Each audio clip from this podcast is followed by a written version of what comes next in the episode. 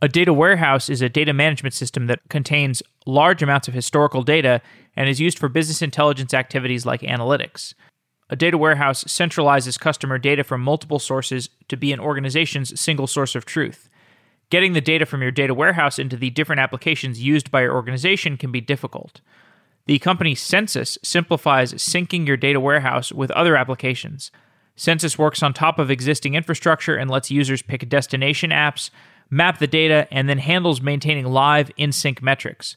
Because Census runs inside your data warehouse, data remains secure and is not stored on their servers. In today's episode, we speak with Boris Jabes, CEO of Census. He was previously a managing partner at Polynom and a senior director at LogMeIn. We discussed the complexity of data warehouses and how the field of data analytics has grown over the years, and just how Census works. Boris, welcome to the show. Hi, thanks for having me you work on census and we'll get into what census does. But first, I want to talk a little bit about the state of data engineering and data platforms. And a lot of work in data engineering has started to consolidate around the data warehouse. And if you look back in history of how data engineering evolved, it didn't have to go this way. There were all kinds of things that could have happened. You had all these streaming systems, you had data lakes, which you still have. But why did we get to a point where so much of the work is being done by the data warehouse and so much consolidation is around the data warehouse? I think people really deep down were craving a way to simplify. And I think the modern cloud data warehouse, especially, has really nailed it doesn't truly solve every problem, there's still needs for all sorts of specialized technology. But for a lot of the general cases, it gives a single tool set that covers small companies, you know, startups even that are just kind of scaling up, as well as massive sized companies, right? So that's the first thing I think that they're able to do is to say, you don't have to have a breakage for various levels of scale and you don't have to invest up front. And we shouldn't underestimate how big that is. And then the other reason I think people really started gravitating towards just do everything in the cloud data warehouse is it means learning like a lot less learning something bespoke. You know, they are effectively, they're not perfectly standard, but they're a lot closer to standard SQL. And I think that's another thing people were really craving was a way to operate on their data without having to learn something proprietary or something you know kind of complex and so there's still room for those kinds of technologies but i think those are the two reasons i would say why a lot of the gravity now just resides on the cloud data warehouse and today what's the typical path for data into the data warehouse is it directly off of applications or does the data typically go into Kafka and then goes into the data warehouse, or does it go into a data lake and then to the data warehouse? How is the data warehouse aggregating its data? Yeah, it's a great question. I think I see a couple of patterns out there that are starting to become common. So the first is getting application data into a warehouse, especially when it's born out of kind of a, let's call it a finance BI need. So a lot of the initial use cases can be just pulling data down from your sales tools and finance tools so that you can do better reporting. And for that, I think really we've reached the point of maturity now for tools like Fivetran or, or Stitch, such that people really just use these very, very easy ELT tools to drop that data into the warehouse. And you're basically at the point where you don't even need what I would call like a data engineer to own that piece. And then on the product data side, or the let's call it the kind of live sides of the business, I see two different solutions based on where you are in terms of performance and scale and latency needs at your company. I think there's actually a ton of people that do very casual 24 hour kind of data dumps from their production databases into a warehouse. And they're getting away with that because they're comfortable with kind of that latency on their on the warehouse side and it's easy. Again, it's a simple solution. You do see people connecting their event streams to a warehouse as well. And again, the way I see it is not everyone's on Kafka, but you eventually graduate to something like that. A lot of the people who are not on that stack it's because they're actually still able to do everything in you know segment or snowplow and, and just have those natively push the data into the warehouse and that way you don't have to kind of invest in your own streaming architecture but i think eventually you do right and so i would say broadly speaking the most mature organizations have some kind of streaming setup a la kafka that the you know their service architecture is depending on and then the warehouse is a sink off of that. And then all of the business applications are going directly to the warehouse. And then that combination becomes your, your source input for all your analysis. What's the role of the data lake in this model? Oh, that's a good question. I think there's like so much data being generated. I th- what's the old adage, right? We're doubling the, the, the amount of data we produce every I don't know, 18 months, I guess. It's, it's our data Moore's law. And the rate at which companies are generating data is similarly increasing. And so I think when you're dealing in the trillions of events and the amount of scale that your product team generates, you don't necessarily want to have that go directly into your kind of high performance data warehouse. So I think the data lake is that staging area for immediately storing all the data you have. And that way you don't have to worry in any way, shape, or form about the scale at which it operates. And you can make decisions later on as to which parts of that data you want to bring up for analysis. I do think the warehouses and the data lakes are are trying to blend these two universes, right? You're seeing a lot of those kinds of that kind of terminology emerge. I don't know where it's going to land, honestly, but I think again, the desire for simplicity is there, right? So I think the way an engineer or a analyst wants to deal with data is actually in one consistent way to access it and then with just differing levels of latency based on their needs. So I think as an end user, I don't really want to have to think about is the data in the data lake or is the data in a data warehouse? I want to be able to just do an analysis. And then I'd love to be able just to specify I'm okay with this analysis being 24 hours behind or take like one hour to complete, right? Versus I need this to be fresher data. I need this to be a faster query. And then a single system could define where data should live based on that, right? That, that's kind of an ideal outcome, I think. Yeah. I mean, I did an interview with somebody from Snowflake like three years ago or so. And I remember talking to him and it sounded like I mean Snowflake is proprietary technology, so nobody sure. really knows what's going on under the hood. At least not anybody that is outside of Snowflake or who who hasn't worked there. But it sounded like, from what he described, it's this tiered system where it is basically at the lowest tier something approaching a data lake where you know you're just you're throwing all your data in there and it's just getting tiered into you know lower lower down the memory hierarchy or whatever and into you know slower and slower access storage mediums. But it's it sounded like you know the long-term goal of of snowflake is to be that unified you know solution much like you have the same thing going on with the databricks world the databricks delta. Yeah i think they're both coming at it from you know their own side and let's even like step back on the snowflake side right even just separating storage from compute we take that for granted now it was you know the great innovation and you know props to BigQuery for having that as well pretty early on. But once you do that, you've already created that first level of separation between thinking about how your data is stored and how performant you need that access from the computation.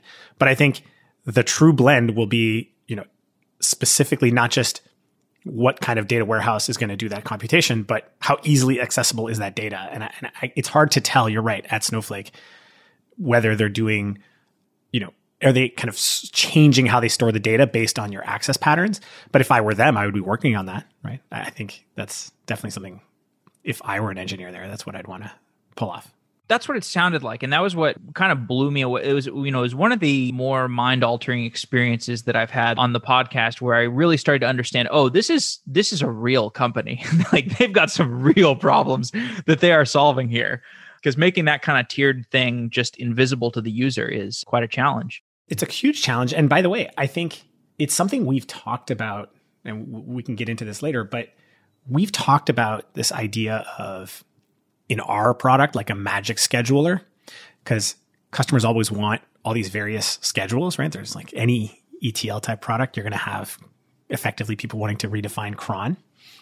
And from the day the company started, we, we were kind of trying to think about how do we get people away from the concept of schedules altogether and just try to, what if we could have a, a magic schedule, an adaptive schedule that determines when data should move based on prior patterns?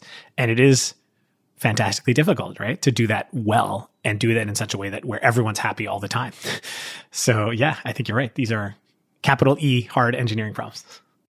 And so you're saying in your description of data warehouse versus data lake, you, it sounded like you were kind of saying companies that don't produce, you know, really really high transaction volumes, they don't need a data lake. You can just throw everything in the data warehouse. Is that is that the status? That's how I, that's how I think. Yeah, I think a lot of people. I mean, we work with customers of a decent scale, you know, and they are able to operate in that in that way. I think the interesting question is a lot of the people that I work with that have the two pieces of infrastructure separate, you know, kind of a, and oftentimes all in AWS, right? I can't tell if it's provably because they've run the numbers and this actually works out to be significantly better for them, or if it's just a remnant of, well, they started working on that system five years ago and, you know, you don't just throw it away. So I think most people who are getting, who are building their infrastructure now can, to a pretty high degree, just rely on the data warehouse exclusively, which I think is part of the reason why people are so excited. gotcha. So let's start to get into what you're building with Census. So I've done a few shows with Fivetran, and you know I think of as a really easy way to move data between different places, like get your data out of Stripe and put it into your data warehouse, for example, or get your data out of Segment and put it into your data warehouse. And naively, when I look at census, I kind of think of it as the opposite direction. Like you've got your data in your data warehouse and you're looking to get it out into something else like a segment or a Zendesk. Am I is that a good way of looking at it? I think from a pure, you know, in which fl- direction are the bits flowing? I think that's a very reasonable way to describe it. And that's how our customers have kind of described it since we started in 2018. They started calling it like reverse Fivetran back then. I think what it doesn't describe is what people are doing, right? I think when you think of Fivetran, you're pulling data down into your database so that you can do analysis. But when people use census, they're pushing data out in order to drive a business workflow. I think that's actually a very different, you know, job to be done. So even though yes, bits are moving and they're moving in the opposite direction, the needs of the users and what they're trying to accomplish is actually quite different. Can you say more about that? Sure. So, you know, when you think of ETL or ELT as, as the, the, term goes nowadays, you're bringing data down from Stripe, from NetSuite, from your Zendesk, and you're trying to analyze, you know, how much revenue did we generate in this quarter based on all these various signals so that we can get the one correct answer so that the CFO doesn't get in trouble when we present to Wall Street, right? With census, what you're doing is you're on the other end of the, let's call it the data refining process. So users are generating really interesting models and insights about users, about customers, about entities in their business. And then what they want to do is use that to change the way someone operates in the company. So let's take your example of Zendesk. So everyone uses Zendesk to handle tickets from customers. And one of the things that every company is trying to get better at is provide not only better service, but better service per agent, right? So that they can cover more users without loss of customer support experience. And the data team can have really useful information about what users are doing to the point we just described. So data analyst might compute how much revenue they're generating from one company and combine that with how large the company is and how active they are in the product and determine this is, you know, a VIP customer. And by pushing that data out to Zendesk using Census, the support team can now take advantage of that when they're prioritizing tickets and when they're responding to customers. And so it's about making the rest of the business operate better using data rather than enabling analysis. And so th- I think that's the real difference here between what people are doing and which changes the needs, right? In terms of latency, in terms of correctness. Can you go through another workflow example? Totally. How people use Census? Totally. And there's really, you know, dozens. So I'll give you another classic example. This is a really, really common scenario. So we work with a lot of freemium, high scale B2B SaaS companies. So these are companies like Figma or Notion. And they, you know, they have millions of users and many of them have the product for free. Some of them are on the like a pro version and then there's an enterprise version. And you can't call everyone, right? That's not only is it not cost effective, it's not the point. The whole point is to do scaled out software. But when you're dealing with the go to market and the sales funnel for companies like that, you really want to identify great leads out of your user base. And the team that is most able to do that is the data team. They have every single signal, right, landing in the data warehouse. They can combine that with external signals that you have about companies, like the kind of company that the person works at. And then you can combine that with, you know, a regression analysis or just something more advanced on the data science side to determine what kinds of users, what kinds of companies in the user base are most likely to convert to a paid plan or to an enterprise plan. And then when you have that analysis done, instead of, you know, having a meeting and say, "Hey, here's some users I identified in my analysis," you plug that in directly into your CRM and generate the leads automatically. So the census will not just sync data, it'll create objects in the CRM and then the sales team can have that automatically routed to whoever's in charge and they can make calls. So they save time having to do this kind of manual process between them and the data team and you get higher quality leads, right? Because the data team is uniquely positioned to have the best information to do this. So, in that example, can you give more of a description of what the data team is actually doing, what the data team is building? Like, I've got my, you know, there's like the sales team with the CRM, and then there's like the data warehouse that's ingesting lots of events. And then the data team is responsible for building out the middleware using Census to sync data from data warehouse into the CRM. Yep. What is the data team doing? Yeah, so I think they're doing a bunch of different things, right? all of which I put under the umbrella of, you know, productizing their data. So the first thing is they have to model the data correctly. And I think of that as coming up with what are the unique entities that matter in the business. So potentially that's users, potentially that's companies. It could be other kinds of objects too. You know, it could be a unification of invoice data, for example.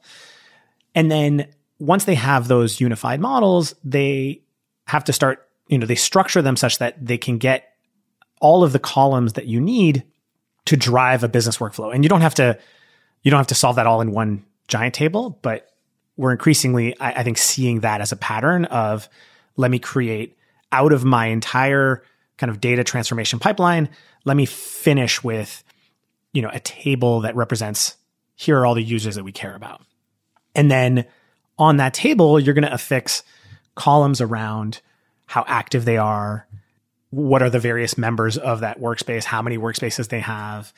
And then you might have interesting scoring attributes. So, so in that example about lead qualification, you're going to run a query or it could be the output of an internal ML process too, but you know, let's keep it simple. And so you might have a query that uses as signals, you know, like I said, how big a company is, how much they've been using the product, have they hit this event or that event and then combine that into a score, make that a column, and then create a mapping from, you know, users that have a certain score into the CRM such that that generates leads. And the rest is kind of, you know, hit schedule, hit go, and and then maintain the pipeline.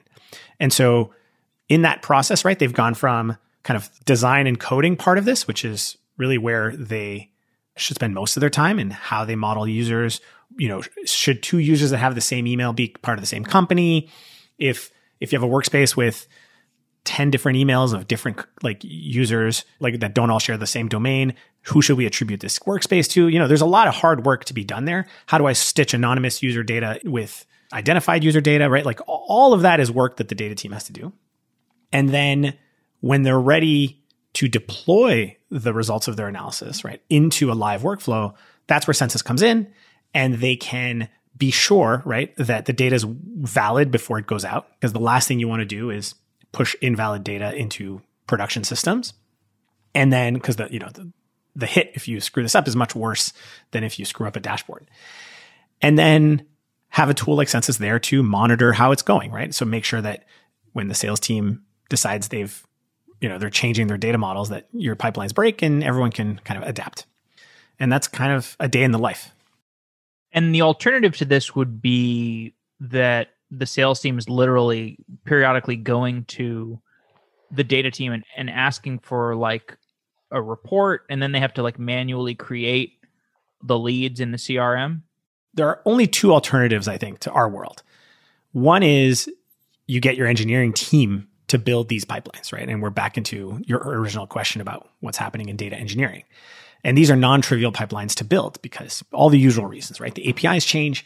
And if the pipeline breaks, you're breaking a live workflow, right? You're not breaking a, a reporting system. You're breaking a live workflow. So you might have live emails go out based on this data. So it's really, really important to have these pipelines be up to date and correct.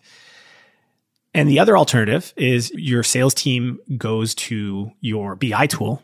So they'll go to Looker or, or some tool like Mode and download a CSV and upload it into their CRM. This happens all the time. And that comes with all sorts of problems, right? One, it's not incremental. It doesn't have any kind of ability to iterate, right? It's just a random report they're going to download. And then it creates a whole bunch of duplicates because an, a manual upload doesn't, you know, isn't really aware of what's happened. And the data team is disconnected, right? Like that's really the, the most frustrating part of, of what people are doing here is that they're moving data kind of independently. And the the point of census is to say not only should we make your data warehouse an operational hub, not only should we make your data warehouse be the source of truth for these systems, but you want all of these pipelines kind of live connected to the source so that the people responsible for generating that information are aware when like where they're used in the leaf nodes of the business.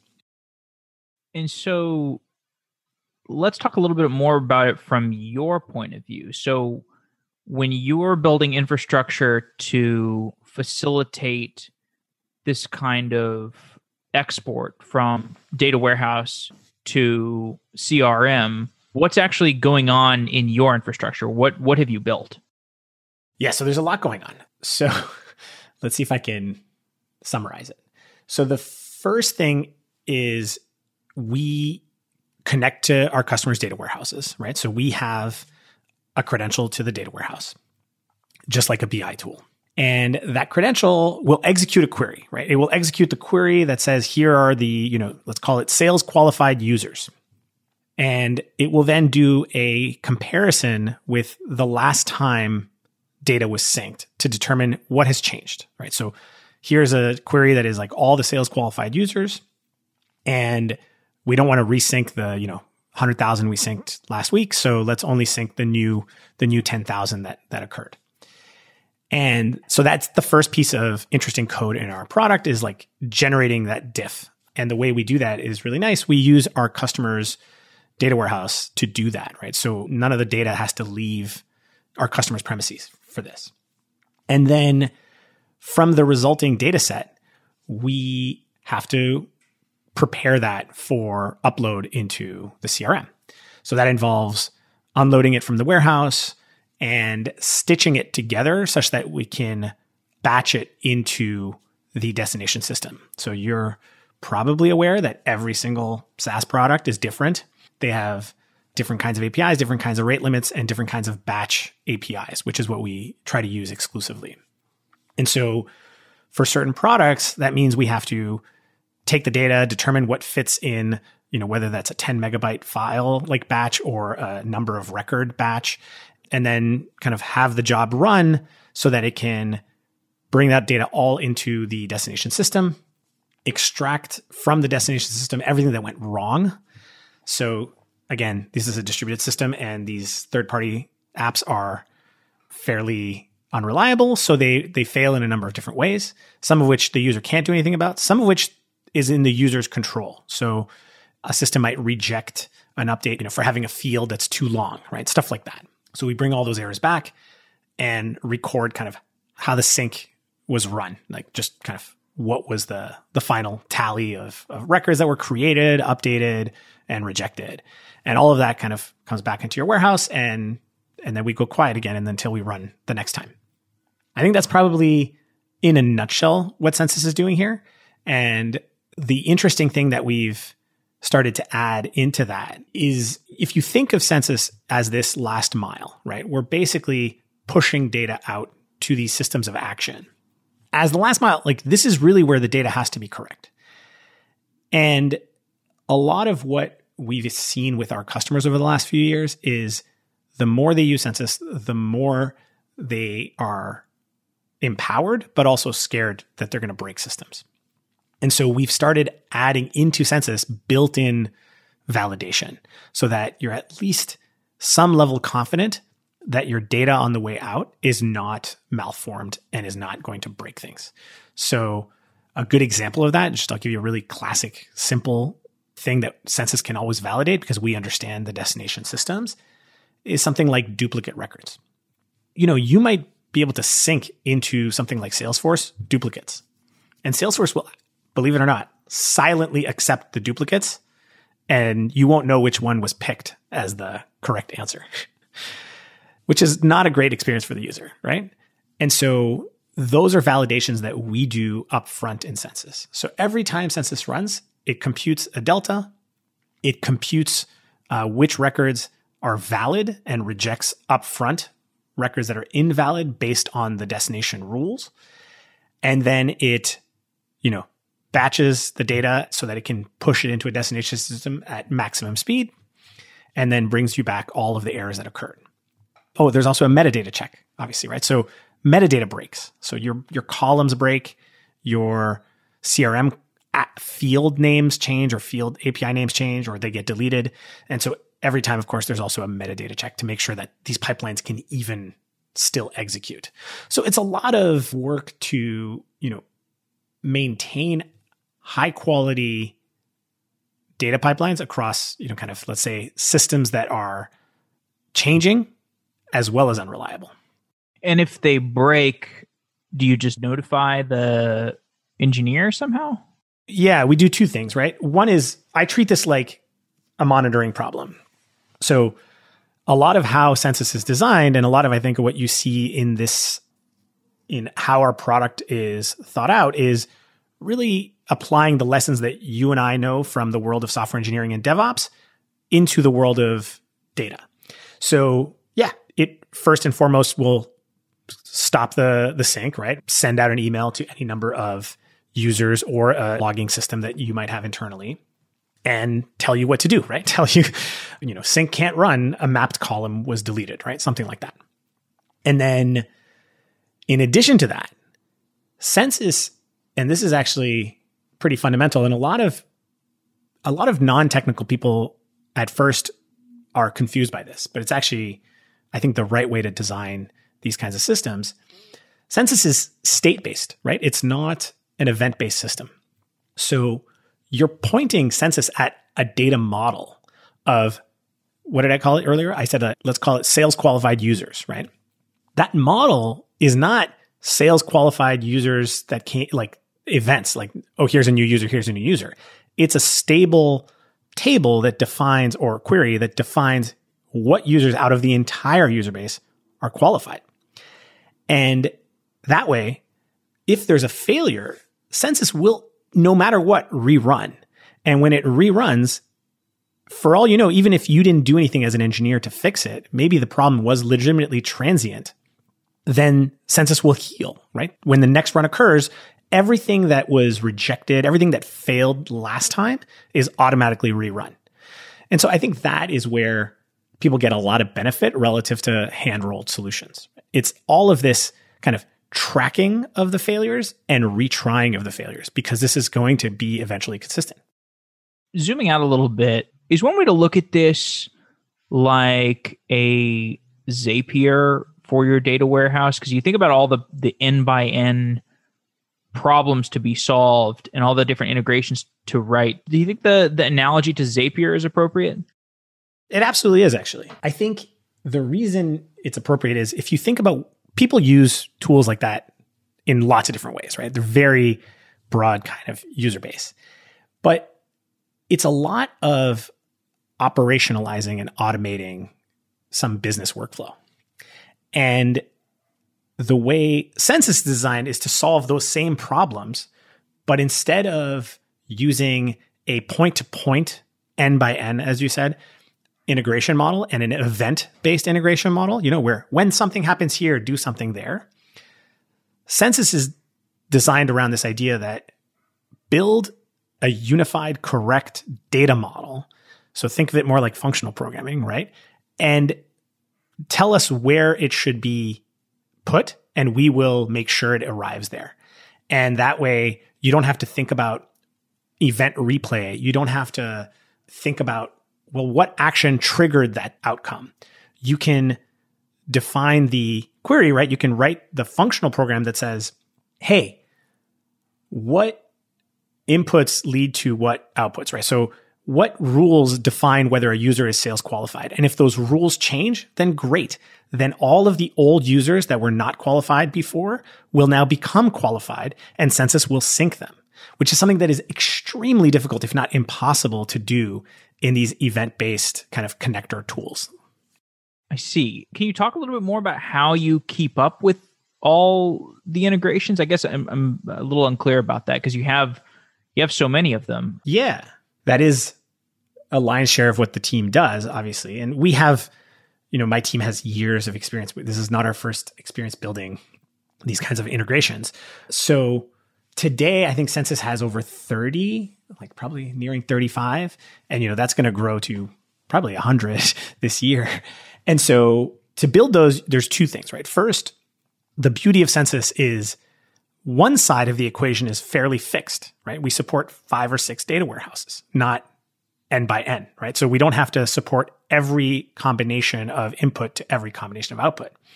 We define the input as this, this hub, right? Like the data warehouse is the hub.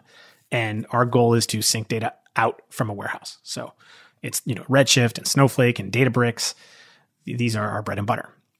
And on the output side, first of all, you know, some of these integrations are very much follow a power law in terms of product, like popularity. So, so that's one thing. So that, you know, the top 10% of our integrations get a lot of play and they're the most robust and they, they actually have been, you know, kind of battle tested in production for years. And then the long tail, we just have a lot of internal systems to make building these integrations effective, right? So there's, first of all, like internal generic components that we can reuse for any destination system. So things around retries, things around rate limits, all of that luckily is shared logic in Census. So when a new service comes out, and we just added one the other day that has unbelievably low rate limit, instead of having to adapt to their weird amount, like this is all just plugs into our existing infrastructure. So so that's one. Just there's there are things that we can reuse across every integration, which is really nice. The second thing, there's, you know, a lot of institutional experience. So the batch APIs, we're at the point now where for most of our integrations, we're actually giving them the feedback on how they need to fix them because most companies really implement poor batch APIs, which is something that Census really thrives on is to try to move these SaaS applications to take data in batch. And then the last thing that really helps is, you know, number of years in production, right? Like one of the unfortunate things about this space is unlike, you know, let's call it to, to rewind to what you asked at the beginning, unlike, let's call it Fivetran, where you're bringing in raw data from a Salesforce instance down into your warehouse. Census is dealing with bespoke user models into potentially very bespoke objects in a CRM or in a support tool or a marketing tool or any of those things. And so, you know, a lot of this just means you, you just need years of customer use to see all the patterns that can emerge. There's just, there are just error messages that you would never be able to simulate on your side is the really honest answer. I refuse to believe that there's anyone who could generate every single way that let's call it a, a third party Marketo instance could fail. So, you know, you do as much testing as you can internally, and then, you know, the rest is being in production for a few years. Are there any big variations between the data warehouses? Like your, you know, when you interact with the, the various data warehouses, like Snowflake versus Redshift versus BigQuery?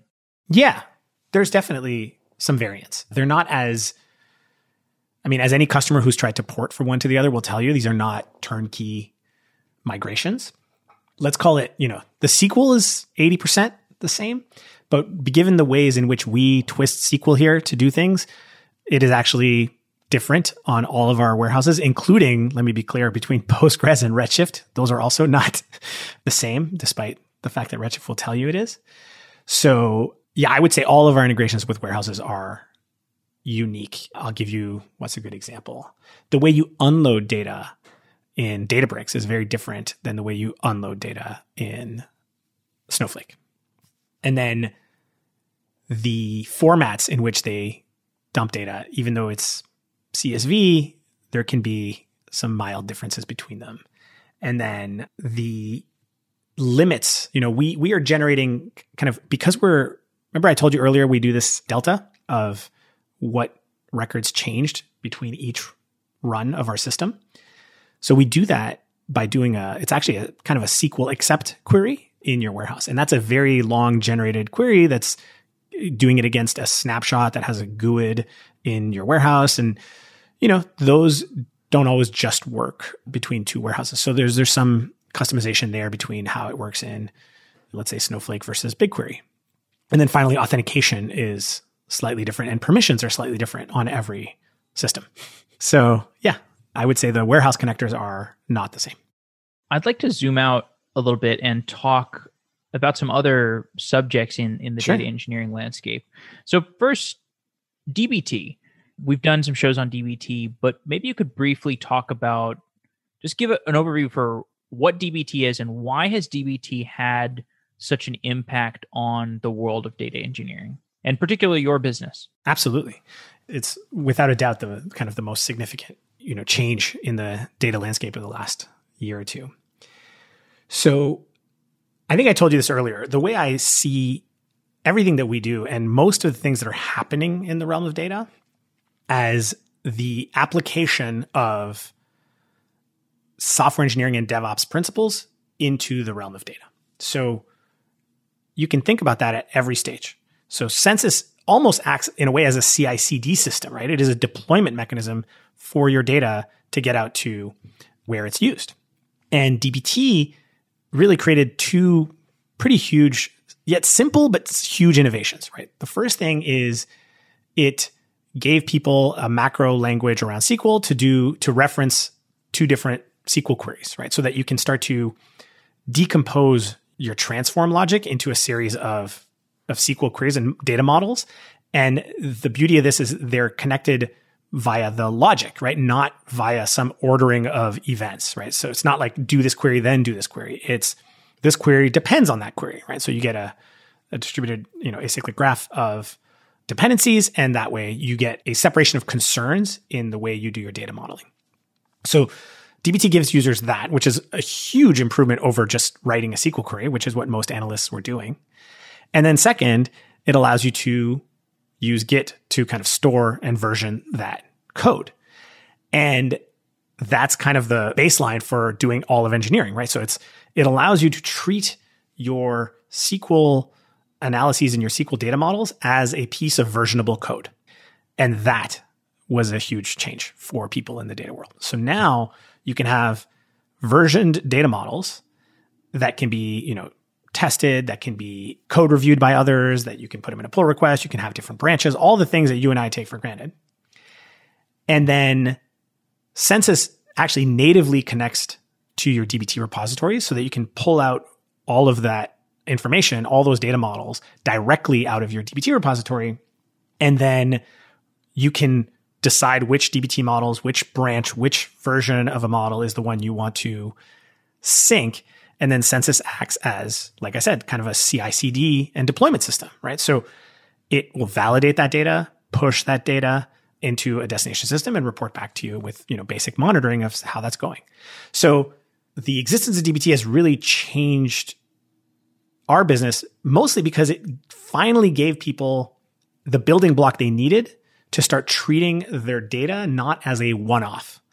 I think really everything we're trying to do here as a company is about helping data practitioners, data analysts, data teams treat their job and their output as a product so that they're not you know just reacting and doing oh let me write another query for you. Let me fix this report for you. But actually saying how do we start to get leverage out of our data investment? We spent all this money on the infrastructure but how do i leverage up kind of all of the analyses that we're doing and that is what dbt has really made possible here and Census was you know as soon as we kind of i guess we came across dbt a few years ago and as soon as it was possible to start integrating with it natively we did great analysis of it.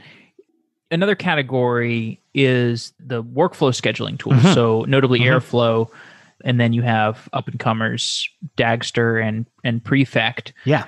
What are the roles of the workflow scheduler and why is Airflow insufficient? Why are there competitors to Airflow? So I think you're going to start to notice a pattern in my responses, right? So if you once again, you know, go back to our trusty handbook of software engineering, then, you know, we had code and versioned code for decades before we had Terraform, right? So you can think of DBT as really having laid the groundwork to give you uh, versioning for the code, which is the data models. And what Airflow and Dagster and Prefect are, and all these orchestration tools are doing are saying, how do I bring your the logic of how all this moves around and the state that you intend to exist across all your systems into code as well. And you know, Airflow was born before DBT, right? So there's there's of course, you know, Airflow was also solving a lot of the problems that DBT was solving around the dependency graph of uh, SQL queries. People were doing that as a series of Airflow jobs, which some of that has been simplified. But at the end of the day, you know, you are eventually dealing with heterogeneous systems even inside your warehouse, right? You've got maybe an ML process happening with a totally different tool set. You've got some SQL happening in DBT. You might even have sufficiently large team that there's different teams doing that stuff. And there's higher level dependencies that you need to orchestrate. So that's, you know, what I think those tools are there for to your question about why do we still see innovation there and why is airflow not enough I think that honestly comes down to the audience for these tools is bit by bit. And I think we're really at the beginning of a 10 year kind of journey here, becoming more sophisticated. And I think they're becoming frustrated with tools that are not, you know, as great as they can be for this in every category. So, you know, they got fed up with doing SQL in a worksheet and they moved to DBT. And I think even the people who are using Airflow are, you know, frustrated with some of the limitations in our or the user experience and they're trying to find something better. And so that's my high level answer for you as to why there's innovation in that space. I think deep down, this audience is just learning about these techniques. And as they become sophisticated, they want better and better tools. Predictions for how data engineering is going to change in the next, you know, five, ten years.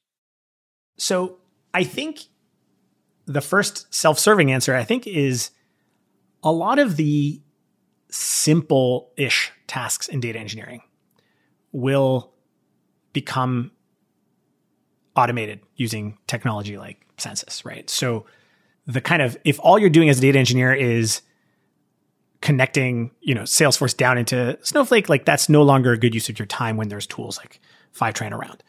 And vice versa, right? If if you're there just to try to create a pipeline that you maintain between Snowflake and Salesforce the other direction, that's also not a great use of your time. And there's products like Census to take care of that.